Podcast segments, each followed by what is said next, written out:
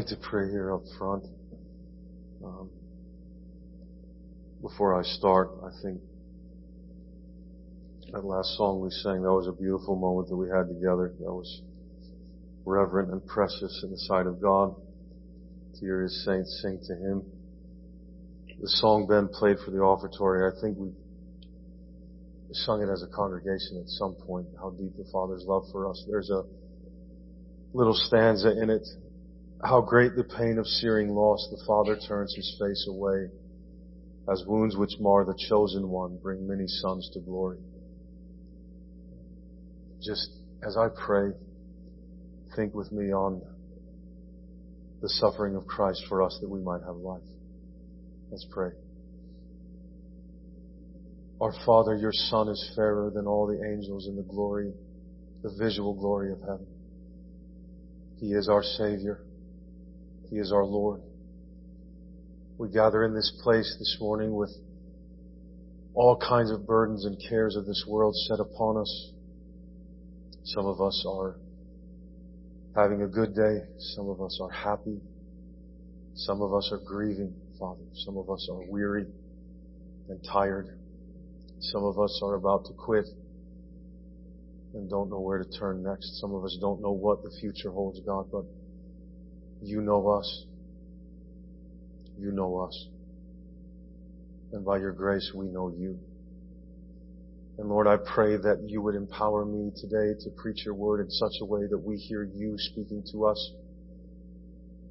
May Christ shine brightly in this passage. May he shine brightly in our hearts by your Spirit. Keep us, O God. Help us listen. Help us believe.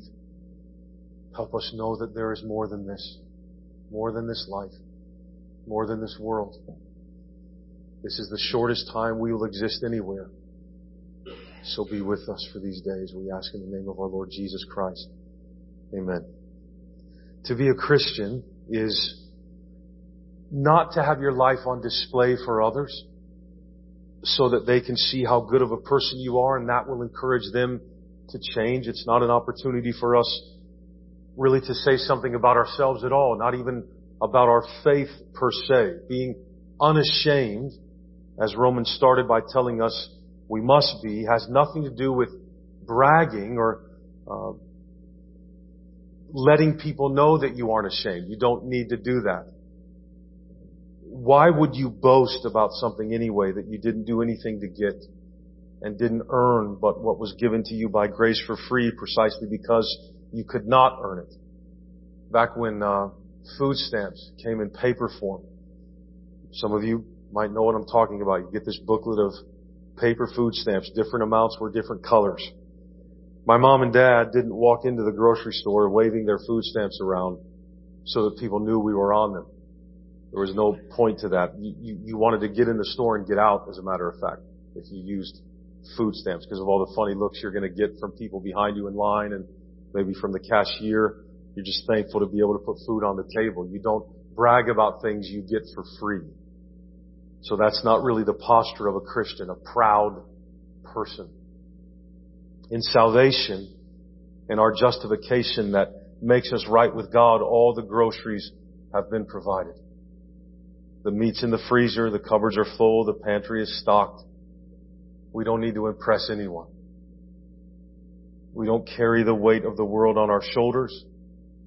Jesus did that. Jesus is quite capable of that. Eternity and the promises of God being kept are not hinging on our performance. Jesus has done it all so that we might be free, totally free to love people like He did. Our justification sets us free to bring the light of the love of Christ into the places and the people among which we live. We'll start in Romans chapter 13, verse 8 this morning. 13, verse 8. Owe no one anything except to love each other, for the one who loves another has fulfilled the law. Now, Paul is doing much more than saying, now wake up and do the right thing. Jesus is coming. That's not the point of the passage here. Paul is shaping our behavior by our identity, by the fact that we are new creation, and as such, we are being transformed for our lives of worship and our various vocations and stations in life by this ongoing renewal of our minds that the Holy Spirit is doing. As new creation, right now, inside the old creation, we are living sacrifices, how we serve one another in the church. Paul has been talking about this, how we act towards our enemies, those who might persecute us even, and how we are to subject ourselves to earthly authorities as those who are under God's authority. All these things are being effective. Verse 8 here is the way our whole new identity as Christians. He's summing it up now in climactic form in this one action. Love one another with no strings attached. It's by this that we are literally like Jesus in the world. Isn't it interesting that back in verse 7 we were told that we owe things. We owe taxes, revenue, respect, and honor to whom those things are due. Now in verse 8 Paul says to owe no one anything. Now is he contradicting himself? Not at all. He's reinforcing the fact that as Christians we give what we are called to give to whomever we are called to give it to, so that there are no outstanding debts. And the way the Christian does this is through the love that fulfills the law. Now that's a tall order, isn't it? Hasn't Romans been all about how we don't have to do that? Christ has done that for us. We must, first of all, remember that the fulfillment of the law before God was fully accomplished for us by Jesus Christ. Romans 8:3 and 4, for God has done what the law, weakened by the flesh, could not do. By sending His own Son in the likeness of sinful flesh, and for sin, He condemns sin in the flesh, in order that the righteous requirement of the law might be fulfilled in us, who walk not according to the flesh, but according to the Spirit. So chapter 13, verse 8 is actually teaching us that since Christ has fulfilled the whole law for us before God, we fulfill the law now as an extension of His righteousness that's been imputed to us. We have that law-fulfilling righteousness inside of us as believers, imputed to our accounts when we love others as He commands us to do. We're no longer loving other people as normal people. We love people as saved children of God who are perfectly righteous by grace through faith before Him. Christ is doing through us what we could not do to such an extent that we fulfill the law when we love like He did. God is pleased with works like that because of Christ for us. The whole law is fulfilled by loving one another, which is why Jesus had to die, because we can't do that. At the root of the issue is that we cannot love one another. We cannot help but do wrong to each other, and therefore we could never fulfill the law. Fulfilling the law isn't really about how good of a person you are and what you do and what you don't do. It's about the fact that you love people selflessly, unconditionally, expect nothing in return, and never do anything to hurt them. Most of us can't get to church on a Sunday morning without hurting somebody, even if it's by accident. The whole law is fulfilled by loving another. That's why Jesus died. And we might say, look, I love other people all the time, but not like God does. Not like God commands. A human being can't love like that. We think of love as this feeling that you have more of for other people or certain people than you have for other things. But it gets so muddled in our mind as just this pure thing about affection for something that we love things like pizza and burritos or Ohio State. And I understand that. I know you all love Ohio State and are on the Buckeye train. I really appreciate that. And those things are easy to love. Some of them. But nobody loves like God does. Nobody loves like God commands. He says in verse 9, for the commandments, so here's how he's explaining how love fulfills the whole law. For the commandments, you shall not commit adultery, you shall not murder, you shall not steal, you shall not covet, and any other commandment, are all summed up in this word, you shall love your neighbor as yourself. Paul is now only focusing on the horizontal aspect of how we're to love. We'll come back to that primary aspect in a few minutes. But when Jesus taught, for example, in the Sermon on the Mount, that if we lust after someone, we've already committed adultery. That if we hate somebody, we've already committed murder. And that we're all basically covetous thieves who instead should be perfect as God is perfect. We were hearing in that why it is that we'll never be able to fulfill the law, ever. We can't change our own natures. We aren't selfless lovers of others by nature. Therefore, we cannot fulfill the law. It's not just a matter, again, it's not just a matter of have no other gods before me. Okay, I won't worship any other gods. I'll just worship you. You'll be my God. But if we aren't loving one another, even our enemies, to the extent that Jesus did, Father, forgive them. They don't know what they're doing. Do we look at the people in the world that right now are responsible for horrendous evil and think and pray like Jesus did? Is that how we feel when we see a group of people protesting or celebrating? It's Pride Month in America. June is Pride Month. And so the object is to celebrate gay pride and all that. And listen, do we as Christians look at that group of people that are sinning and say, Father, forgive them. They don't know what they're doing. I mean, I've seen some videos, of course, right now that are being posted of some homosexual folks saying some horrible things about Jesus and, you know, on talk shows, and they mean it as jokes, but it's pretty blasphemous. And I can't remember if I talked to the Wednesday night group or on a Sunday about what went on outside the Dodger Stadium with the gay group that was kind of sexually dancing and playing around this cross and the guy hanging on it, and so horrible sins, right? But we're sinners. I'm not saying that like they're not sinning. They are sinning. It's horrible. It's blasphemy. But is it a greater blasphemy than murdering the Son of God and nailing him to a tree? And the one being murdered said, Father, forgive them. They don't know what they're doing. Beloved, it's what I'm arguing for is an attitude towards others that we cannot work up, that we don't have apart from Christ. And we don't have the ability to fulfill the law now in our flesh because the Spirit gives us a push that we didn't have before. The only way we can do this is by realizing that we have this. We are loved like this. Then we may love others as we have been loved, and in so doing, fulfill the law like Jesus did. That's how powerful the cross is.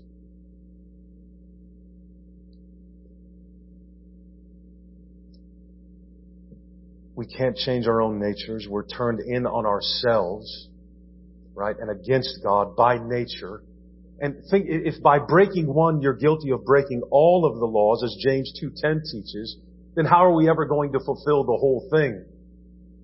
And yet here we find in Romans 13 that because of Christ, the opposite is also true. That when we love our neighbor as Christ calls us to, doing that one thing fulfills the whole law. Right, because Christ has made us perfect before God by His righteousness being imputed to us. Now, who we are in the world are these people who are just free to love and serve others, even if it costs them their lives. And in so doing, fulfill the whole law. All the righteous requirements of the law have been met for us, imputed to us by Jesus. Now, by doing this one thing, this is how great Jesus' righteousness is. By doing one thing, we show that the law has been completely fulfilled. Beloved, God needs nothing from us because of Jesus for us. So He covers our debt, gives us our righteousness, sets us free from all obligation to Him, so that the only people we owe now are our neighbors, which includes our enemies. We owe them everything. We owe them everything because what we have was given to us for free. And if we don't have the promise of the gospel, we can't do anything pleasing to God. But since we do, all we do may be pleasing to God by simply loving our neighbors. You don't have to change the world. You don't have to change America. It's in God's hands. He is in control of all things. Just love the people around you, and you fulfill the whole law as an extension of His righteousness. This is how and why grace working through faith is the means of good works that please God, never our own flesh. when we try to do good works in our own flesh, we will usually end up focusing on the things that just make us look righteous to others, even if we're not thinking that way. So when we're frustrated, don't we need to have more information about good works? Really what we're talking about, I think I talked about this a few weeks ago, is just good works like where you won't go and what you won't say and those kinds of things. Nobody's really saying good works like how do we love our neighbors? How do I selflessly give myself away for somebody else, right? But when the Bible talks about love, that's what it's talking about. And this is love. Not that we love God. So whatever it is that we feel for God, that's not the definition of what love is. 1 John says, in this is love, not that we love God, but that He loved us and sent His Son to be a propitiation, a wrath-absorbing sacrifice for our sins. So that's what love actually is. So there isn't actually love as God defines it until somebody's being died for. Notice that, again, the vertical aspect of the greatest commandment in the law has been met. Paul doesn't need to address that. Love the Lord your God with all your heart, soul, and mind, and strength, and all this. See, that's been addressed. Christ has loved God like that for us and imputed that to us as though we love God like that. So listen to Jesus in Matthew 22:36-40. Teacher, which is the greatest commandment in the law? He said to him, you shall love the Lord your God with all your heart and with all your soul and with all your mind. This is the greatest and first commandment. And the second is like it. You shall love your neighbor as yourself. And that's where Paul is focused. What we owe God has been paid for us, accomplished for us by Christ. What we owe our neighbor is the love that God has shown us in this gospel. That is what we are here to show the world more than anything else. Look how God loves sinners. We don't bring condemnation since we ourselves deserve it. It would be weird for us to be hoping condemnation comes, and that would be the motivation of our posture and attitude towards others. We ought not to want anybody to go to hell. Nobody. It doesn't matter what they've done. It doesn't matter who they are. And there's some horrible, wretched people in this world that do horrible, wretched things. And I'm not saying they aren't guilty of it. I'm not saying they're not sinning. I'm saying that we ought to be so transformed by Christ that we want even them to repent and come to Jesus.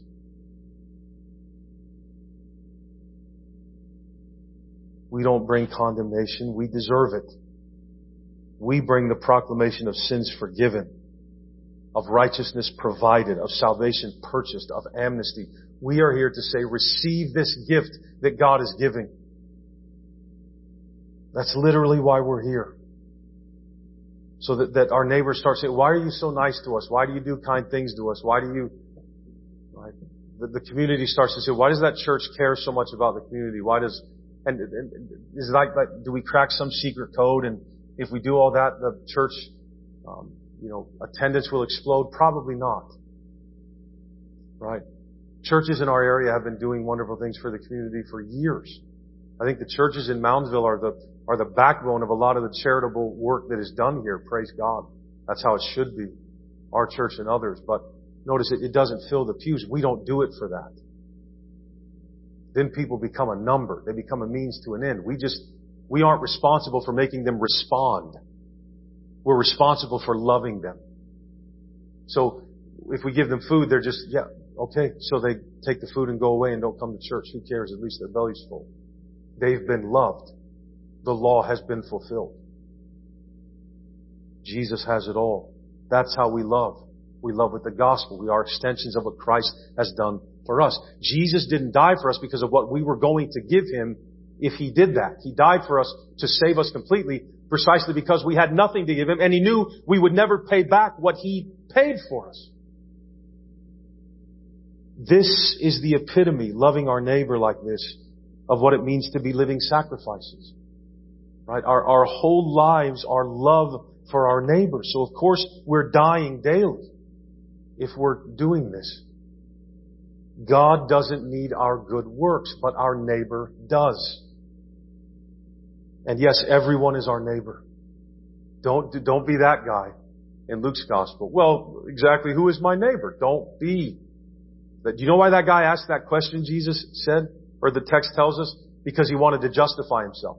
Not because he wanted to know, all right, then who do I serve? No, I want to know that who I'm okay with helping is justifying me before God. So don't be that guy.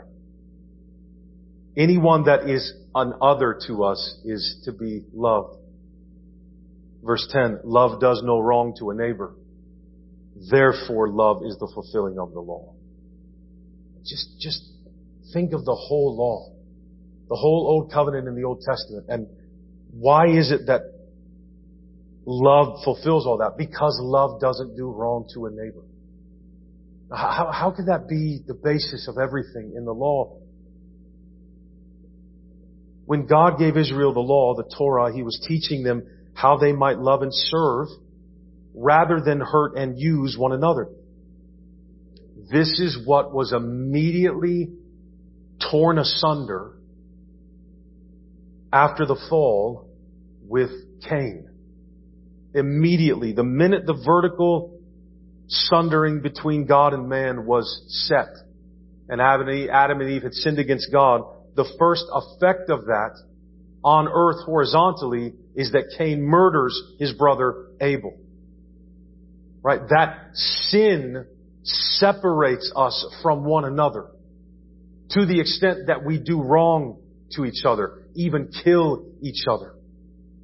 By this kind of love, the love of Christ that fulfills the law, all that is undone. All that is turned on its head. All that is reversed. This kind of love is precisely what you and I could never perform with genuine hearts. And for us to be loved in the first place, like God intended, would take the coming of Jesus Christ to the earth to love us that way. And now that He has made us new, now that our sins have been forgiven and we've been granted His righteousness, including His perfect love for the world on the cross, that's been imputed to us. Jesus finally loved mankind like God intended mankind to love each other. We've been released from owing God by obedience, or by any obedience that can save us. It's been taken care of. We don't have to try and get God's approval anymore. That's not what Christian life is. Like God puts you at the starting line and sets you off, and then getting there is up to you. We have God's approval today.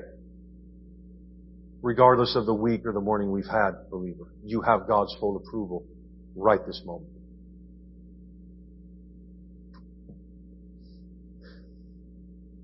We fulfill the law when we believe Jesus has made us righteous and has freed us then to expend all our energy loving our neighbors rather than trying to impress God with our works. Self-obsessed, frightened, navel-gazing Christians can't love like this because they aren't free. They're trying to pay a bill that's already been paid, and that's what their hands and their energy are tied up in, which I think is most of the church, which is why the church isn't loving the way that Christ would have us love. You don't have to worry. Like we always want to get more righteous than God, but if I love people, they won't know they're sinners. Really? Beloved, I think Jesus would take issue with that. Let Him worry about what's perceived. Trust His method for how the world might know that we belong to Him. Everything Jesus did was in service to others because He loved them. Jesus was free. He was free. He gave all and therefore owed nothing. He did no wrong to His neighbors because He gave His very life for them. So, do we understand? And I know I don't want this to be insulting. In light of the passage, I want us to think, do we really understand what it means to be a Christian? Right? It's not this like demonstration of how good of a person you are. It's not a quest to please God with your behavior. Jesus did that. That's why we're Christians. We're here on earth to give the love that Jesus was giving when He was present on it to others. Do we understand what it means to be made into a living sacrifice? That's not just a metaphor. Whose life is being transformed by the love of God as He renews our minds to think like Jesus every single day towards everyone we meet. And we hear that is a very tall order. How can I do that? We can't. The first thing the text is doing is saying this is what you should be doing and you're not doing it. You can't do it. So that the believer says, God, help me. Teach me the truth of the gospel that I might love as your Son loves, as you commanded me to. And then let Him keep track of the progress, not somebody else. You won't even know. The right hand won't know what the left hand is doing the closer you get to Jesus. You'll be like Paul in 1 Timothy, who still thinks he's the chief of sinners. And he's probably one of the finest men that ever lived after God saved him. That's what leads Paul to what he says next to close this chapter in verse 11. Besides this, you know the time. That the hour has come for you to wake from sleep, for salvation is nearer to us now than when we first believed. Paul does not mean here, okay, it's already 2023 by the time you read this. Get to work.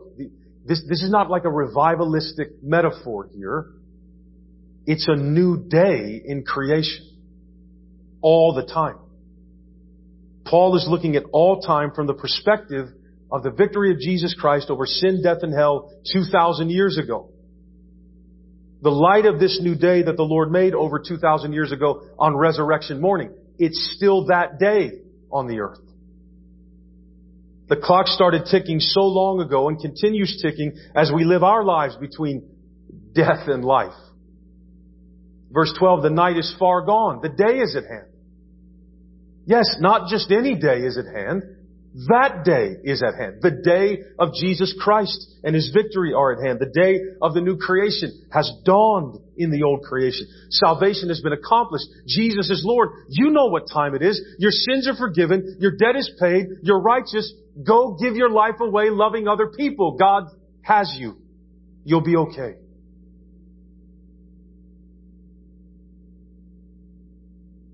That is our day, beloved.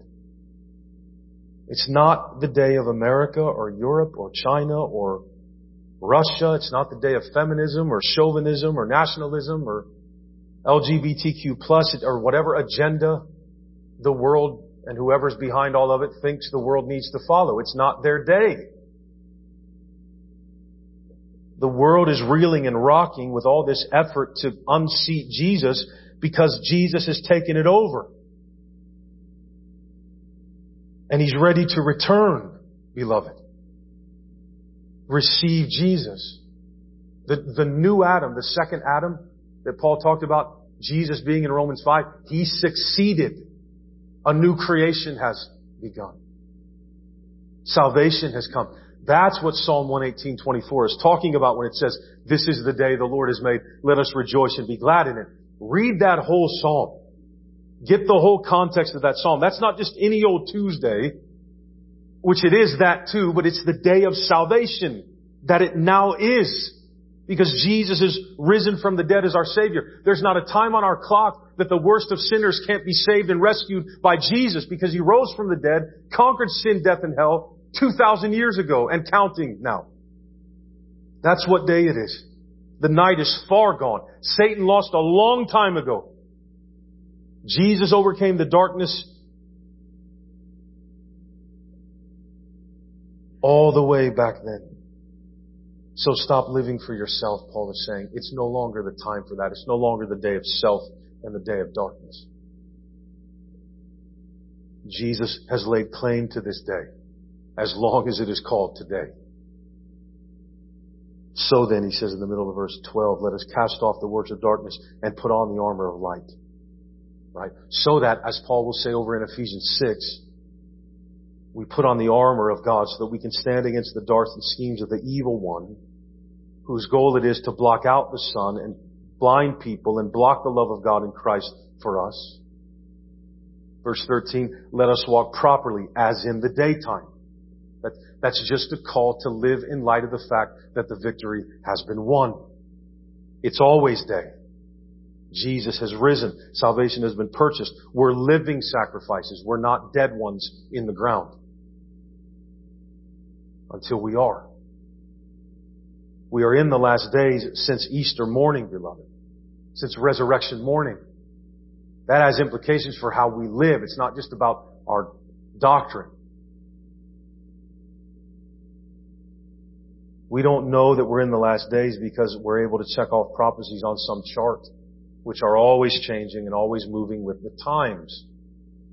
I mean, people were confident because of the signs of the times that Jesus was returning in 1988. Talk about it a lot. You can probably still buy a book. I don't know who's publishing it now, but it's called 88 Reasons Why Jesus Will Return in 1988. Somebody messed up there. But it looked like it. They were reading all the signs, and at that time the big countries were like Iran, and it just changes because we're trying to live by sight and not faith.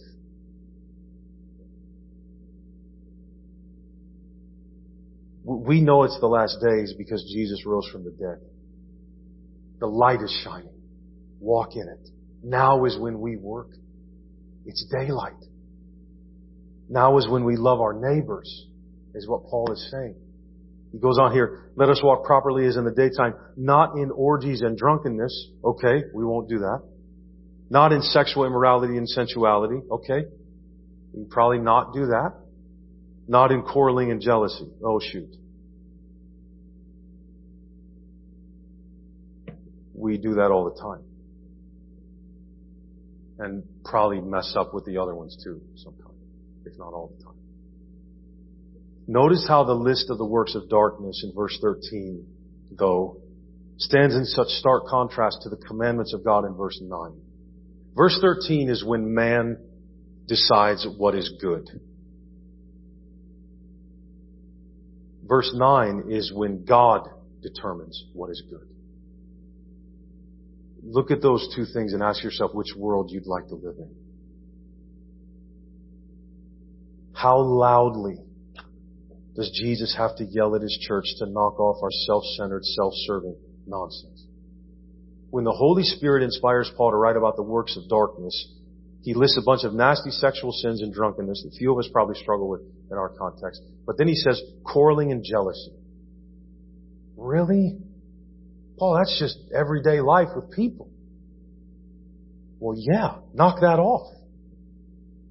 When Jesus told us that the world would know His disciples by their love, He really meant that. Right? We like to blame the culture for the invisibility of the church. Why don't we look at ourselves first? They don't know us as a people that love one another. They see us split. They see how many churches there are in Moundsville. You guys can't even agree among yourselves, they say.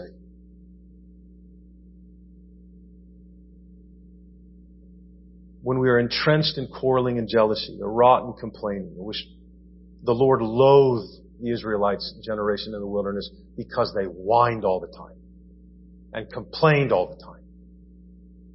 Loathed them, the Bible says. The murmuring, griping, gossiping attitude of so many in the church without a hint of responsibility or repentance, by the way. That people never come forward and say, I've been spreading lies, forgive me. I've been complaining and running people down behind their back. Forgive me. Nobody does that.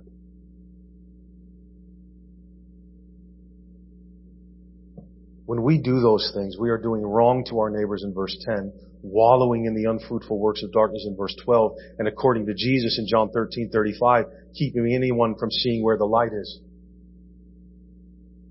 By our lack of love, we keep the world in darkness.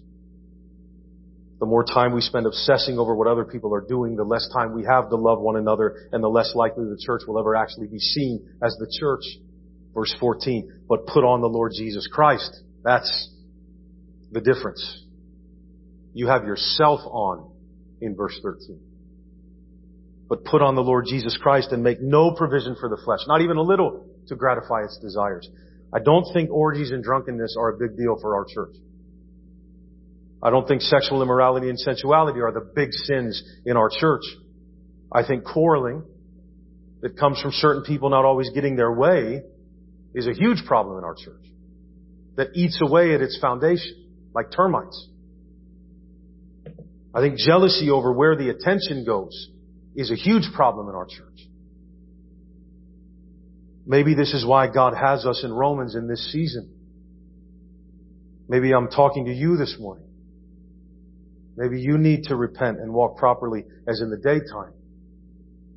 Maybe you're the one that needs to stop making provisions and excuses for your flesh in order to gratify what are nothing more really than just your own desires. Verse 13 is the bookend of verse 8. Owe no one anything. Well, what's that like? Put on Jesus Christ. Make no provision for the flesh. The opposite of all this, the foil to all this darkness, is the light of love. Paul tells us in a different way here in verse 14 that we're living sacrifices to God.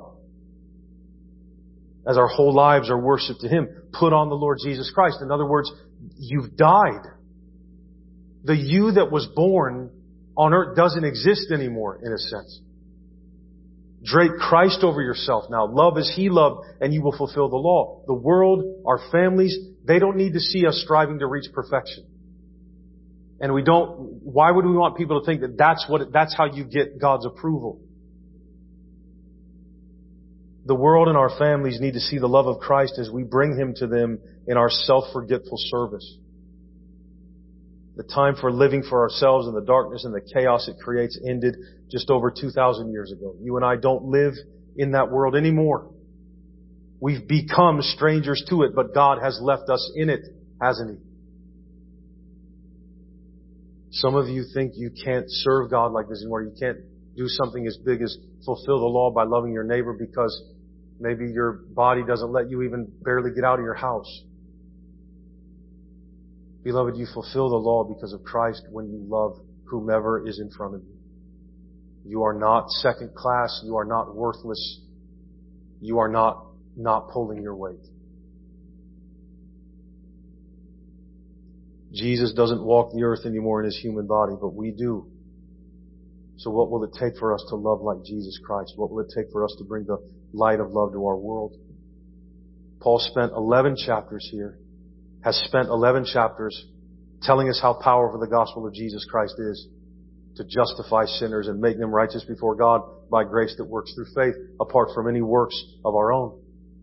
Then we learned in chapter 12 that by His work, God makes us living sacrifices to Himself so that our whole lives, our vocations and stations in life, the roles we have, husband, wife, child, citizen, teacher, student, mom, dad, employee, boss, church member, etc.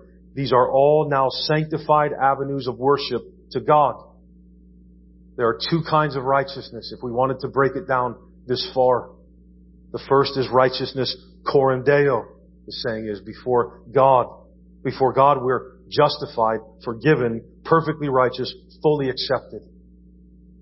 Before God, the righteousness required of us has been provided by Jesus Christ, and it is finished, full stop. Then, as human beings on the earth, there is righteousness coram mundo, the saying is, before the world. The people we know in our lives, the people we love, the people we work with and hear about on TV and see out in public, etc., that have not received God's salvation, maybe. These people are the ones that don't have God's righteousness, making them perfect before God. These are the ones who know only how to live for themselves. They carry the weight of their own sin and the sin that's been done to them, the burden of guilt and the fear of death and the slavery that comes from it and all the things that go along with it. And then, when we think about our neighbors, we also have to think about our brothers and sisters, of course, in the body of Christ. They know the truth like we do, but sometimes they doubt. Sometimes your pastor doubts and gets frustrated and doesn't understand what God is doing. Doesn't understand what's happening in his own life sometimes. Doesn't understand why it seems like God is piling on other people. Sometimes I need you to love me like I'm called to love you. Sometimes our brothers and sisters in Christ have needs. Sometimes they're afraid or caught up in sin and all kinds of problems. We owe them both. We owe the world the exact same thing, the love of God in Christ. And in Christ, that's all we should owe them. Don't hurt others and owe them an apology. Right? Don't hate others and owe them kindness. Don't use others and owe them restitution. Beloved, the lives we live horizontally before our neighbors, including our enemies, will only be fulfilling the law to the degree that we each embrace our freedom in Christ. Don't hear first, go love and fulfill the law. Hear first the gospel. None of our energy has to be expended trying to make God happy and look good and look put together to other people. Let that go. You have God's approval. You don't need anyone else's. Let it go. It just makes us use people. One of the very reasons Jesus did all the work for us before God was so that we would be free to do the work for people on earth. If I put on a gorilla costume, I'm not going to walk around talking normal. I'm going to be acting like a gorilla. I don't know why gorilla is what I came up with, but that's what I was thinking of when I thought of putting on a costume. Beloved, you have Jesus. We have Jesus. Put Him on. Just put the gospel in front of you, like Jesus is standing in front of you, over you, draped over you. We don't make provision for our flesh to gratify its desires. We are living sacrifices. We make provision in our lives for Jesus that we might do His will, because He still loves the world. And that includes our neighbors and our enemies. God means for us to be completely free to love others. When you're hearing His commands of how not to live, it's not that Jesus can't deal with our immorality. Jesus just can't deal with it if we still sin and we still have sensuality and pride and love of self. Jesus can't deal with that. It hurts His feelings, so stop it. No. The cross is where Jesus dealt with all that and all the guilt and the shame that comes with it. It's that all these sins are the result of living for ourselves to gratify our own flesh when each of us has been laid claim to by God. It's the daytime now because He's done that. Put on Christ. Love one another. This text is the epitome of what it means to be a living sacrifice. It's the epitome of where the rubber really meets the road in such a command. Our justification sets us free to bring the light of the love of Christ into the places and the people among which we live. To have Christ as Savior is to be a new creation. Shine the light of love. You are free. Beloved, you're free. It's finished. All is well. All will be settled. All praise and glory to Jesus.